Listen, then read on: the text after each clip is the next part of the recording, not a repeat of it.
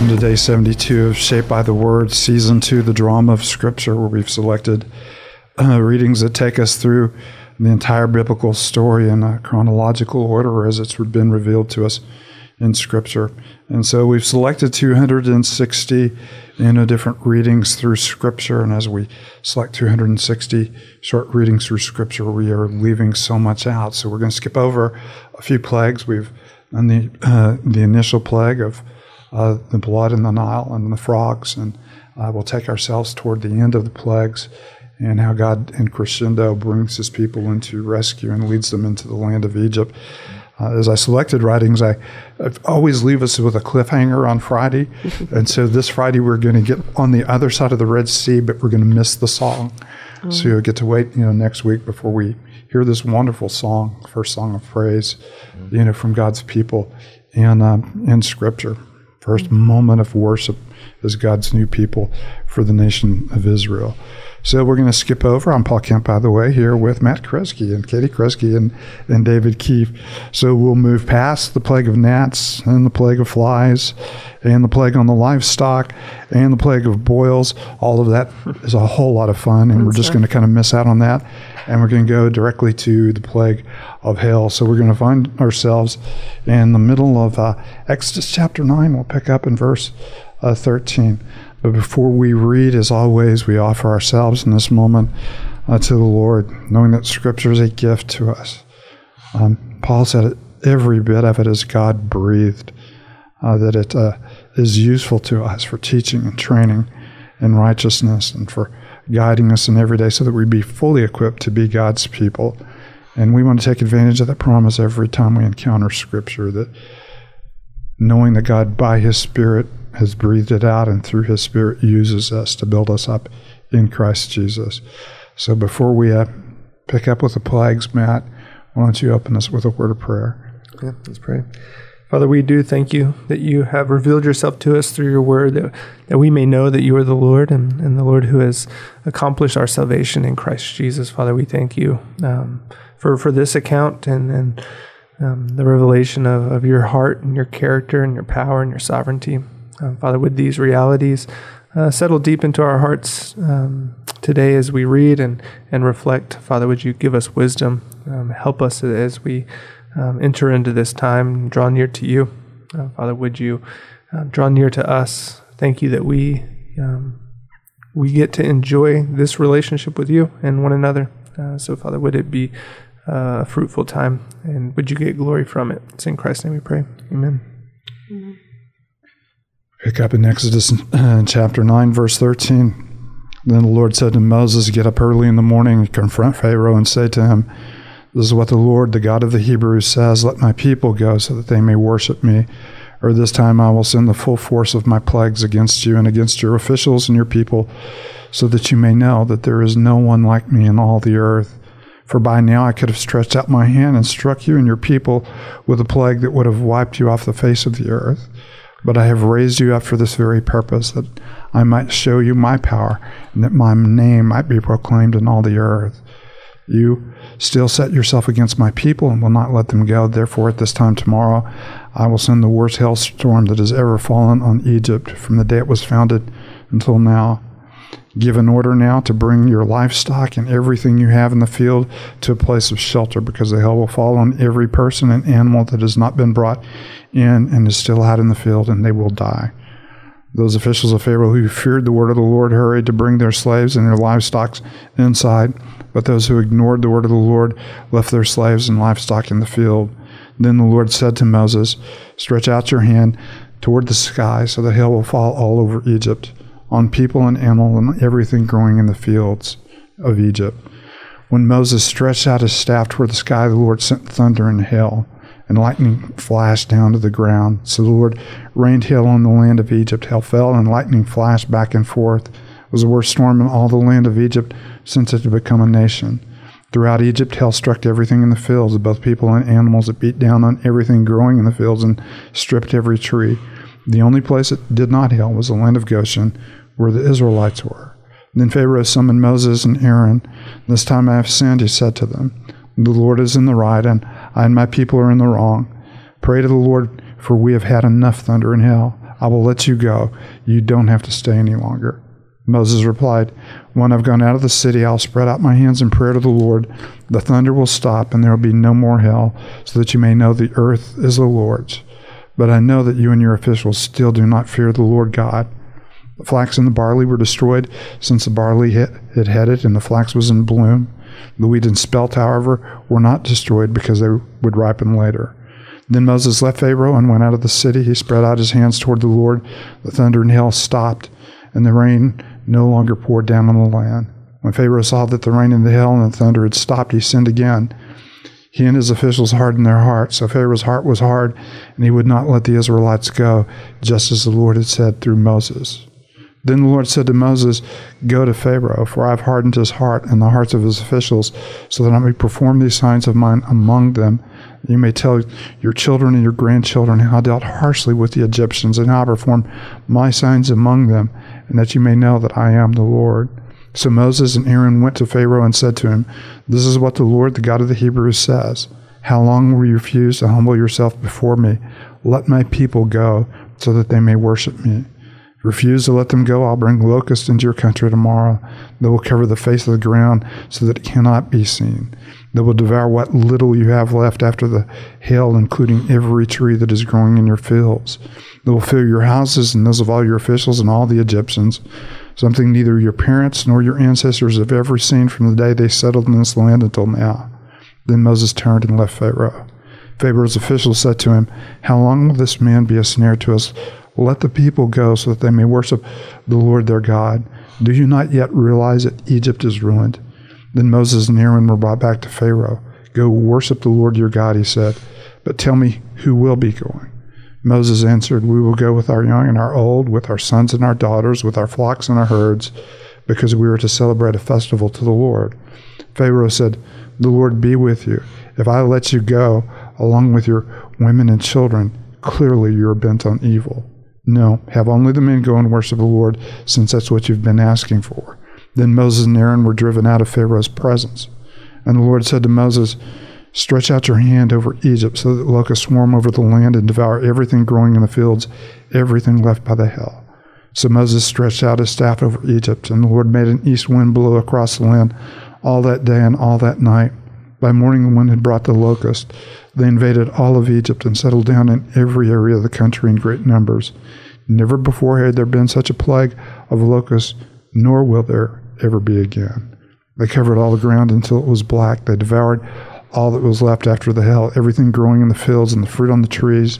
Nothing green remained on tree or plant in all the land of Egypt. Pharaoh quickly summoned Moses and Aaron and said, I have sinned against the Lord your God. Now forgive my sin once more and pray to the Lord your God to take this deadly plague away from me.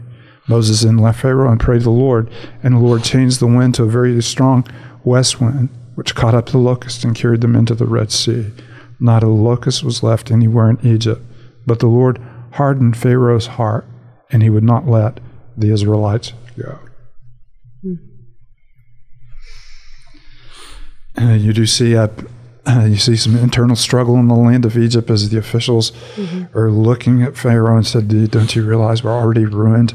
Mm-hmm. And then, of course, you have the land of the locusts come. The picture must have been incredibly stark. Uh, you know, to see not one green thing in all the land of Egypt, even along into the banks of the Nile, mm-hmm. which is usually just fervent, you know, in, in, in greenery. And if you want to just see, you, know, you got to Google locust plagues. Uh, there's some pretty crazy videos out there in Africa right now, you know, where you just see these swarms of locusts and then realize that n- never has there been one like this and never will there be again. Uh, so all the earth is black with it, but it is a pretty amazing sight to see these swarms of locusts. Mm-hmm. And they're kind of in the same region mm-hmm. where, you know, this happened. Yeah. I think it is an interesting um, thing that, that Moses does when he um, writes this account is that he mentions in both of those that we just read, um, and pro- and probably I haven't paid um, attention to the details of the other ones that we didn't read today, but um, that he talks about how there has never ever been anything like that, like the hailstorm in all since Egypt was founded. until now and then he mentions that with the with the locusts as well so he's showing that god is doing something that egypt has never seen and never will again see which i thought that was an interesting thing that moses did I love the way that um, the Lord says to Moses, you know, get up early in the morning, confront Pharaoh, and say, you know, I am the Lord. Um, this is what the Lord, the God of Hebrews, says, and it keeps going. Um, you know, and I will send the full force of my plagues against you and your officials, and your people will know that there is no one like me in all the earth. So, so it's moved almost beyond the, you know, you'll just know that I'm the Lord. To the, in fact, you'll know there's no one else like me in all the earth.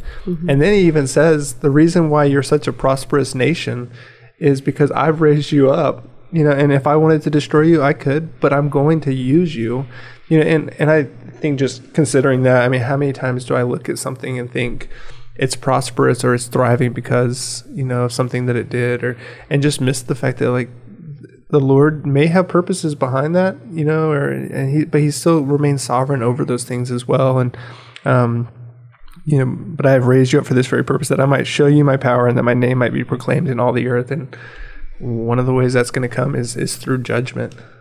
Yeah. And, and of course, you hear in there, you, you hear a subtle, uh, you know, allusion to the gospel. Uh, because that's the very reason we have been raised up and we have been redeemed, so that we might proclaim, you know, God's power in all of the earth. And, and the power is not, you know, again, we talked about this yesterday, you know, outward demonstration of incredible, you know, signs that, you know, shake the world, but the internal demonstration of changed hearts and lives and a brand new community by Christ. But our purpose, and of course, the purpose of all humanity falls right there, and of all creation falls right there. That God has created it in order to display His glory, that His name and His goodness and His mercy, you know, might be know, proclaimed in all of the earth. Uh, one of the things that uh, you know, I I'm not sure whether Pharaoh was a morning person or not, but this had to be get up very early in the morning, and that's just kind of the last thing I want to face. You know, the first Yeah. thing in the morning is, oh no, there's that Moses guy again. I, I just laugh at how much an access. Moses has to Pharaoh early in the morning. You know, he's out at the Nile, just go see Pharaoh. It's like I wouldn't just get to walk up on the president of the United States. No, early in the morning. absolutely not. And of course, in Egypt, this would not normally happen either. But there is, you know, kind of a sense of reverence, you know, toward Moses as these signs are being, you know, mm-hmm. performed by God, you know, through him. And, and obviously, not anybody could just you know, approach him. But you do have this sense of both, you know, with Pharaoh's daughter and with you know Pharaoh, they're they're going to the Nile in the morning, you know, not only to, you know, to, to probably bathe in the in the Nile, but also it was probably to them a, a religious moment and more of a ritual as well. So as they're going to honor their gods, here is this guy confronting them on the road, you know, to do that. And uh, I, I just laughed about that. Get up really early because it's never more irritating to be confronted with your enemy than the first thing. Yeah, or maybe Pharaoh's like, I'm gonna get up really early so I don't have to see So I have to see Moses. yeah, hey guys. but even then, you know, we've talked about before, but you know, just seeing kind of the heart of, of God, and, and even in the judgment of, of the hail that's about to fall down, there is mercy that He gives to the people. Right? He He even warns them it's going to happen this time tomorrow. So give the order now to bring in the livestock, bring in the slaves. You know, like let's get them safe. But even still, we see you know some officials do, and some officials don't. And of course, the difference is what? The- Yeah, they had ones that uh, the they Lord. feared the word of the Lord. Those who fear the word of the Lord. Uh, salvation has been provided to those who will hear, you know, the word of the Lord. And you do see this remarkable act of, of grace. And it extends not only to the people, uh, but to, uh, you know, to the creation as well.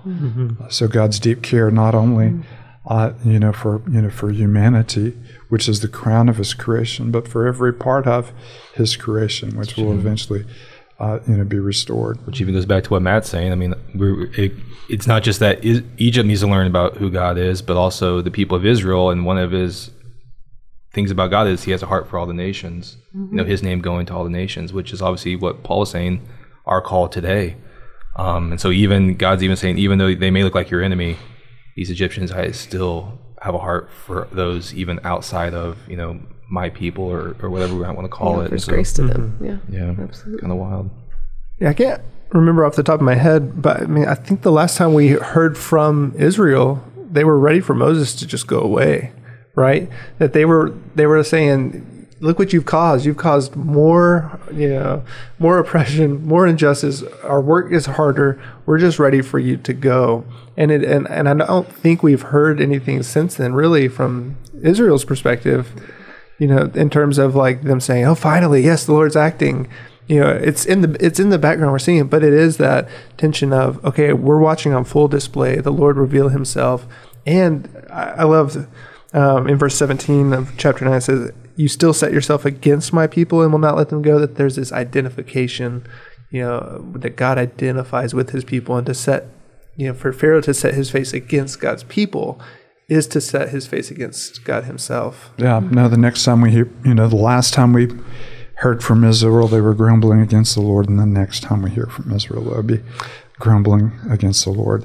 And throughout, uh, you know, our readings this year, we will hear Israel grumbling against the Lord. And then you get to you know, Paul in First Corinthians, and uh, he will say, you know, these things were written down for, uh, you know, for as examples for us. And then immediately after that, he says, "Do not grumble," as, as they were caught grumbling. And this is, you know, our response a lot of times to God as He is moving sovereignly in our life is we experience minor inconveniences in comparison for the glory that is ahead of us, and we we do tend to, you know, complain and, and, and, grumble. And of course, God is doing His best work and His greatest work, and uh, we ought to. We ought, we ought, we'll see this in Israel and we'll get frustrated with them, but we also look internally. And of course, you know, David, as you were saying, you know, a while ago, Egypt needs to learn who God is.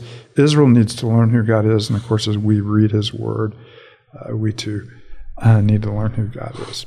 Katie, why don't you close us in prayer? Sure. Father, would you help us do just that? Would you help us to learn more about who you are? Um, thank you for your word that, that you have chosen to reveal who you are to us um, through your word, and that when we gaze upon the Son, that we um, get to see the Father. So thank you that you are a loving God. Thank you that you're a powerful God. Um, would you continue to to show yourself to us? It's in Christ's name we pray. Amen.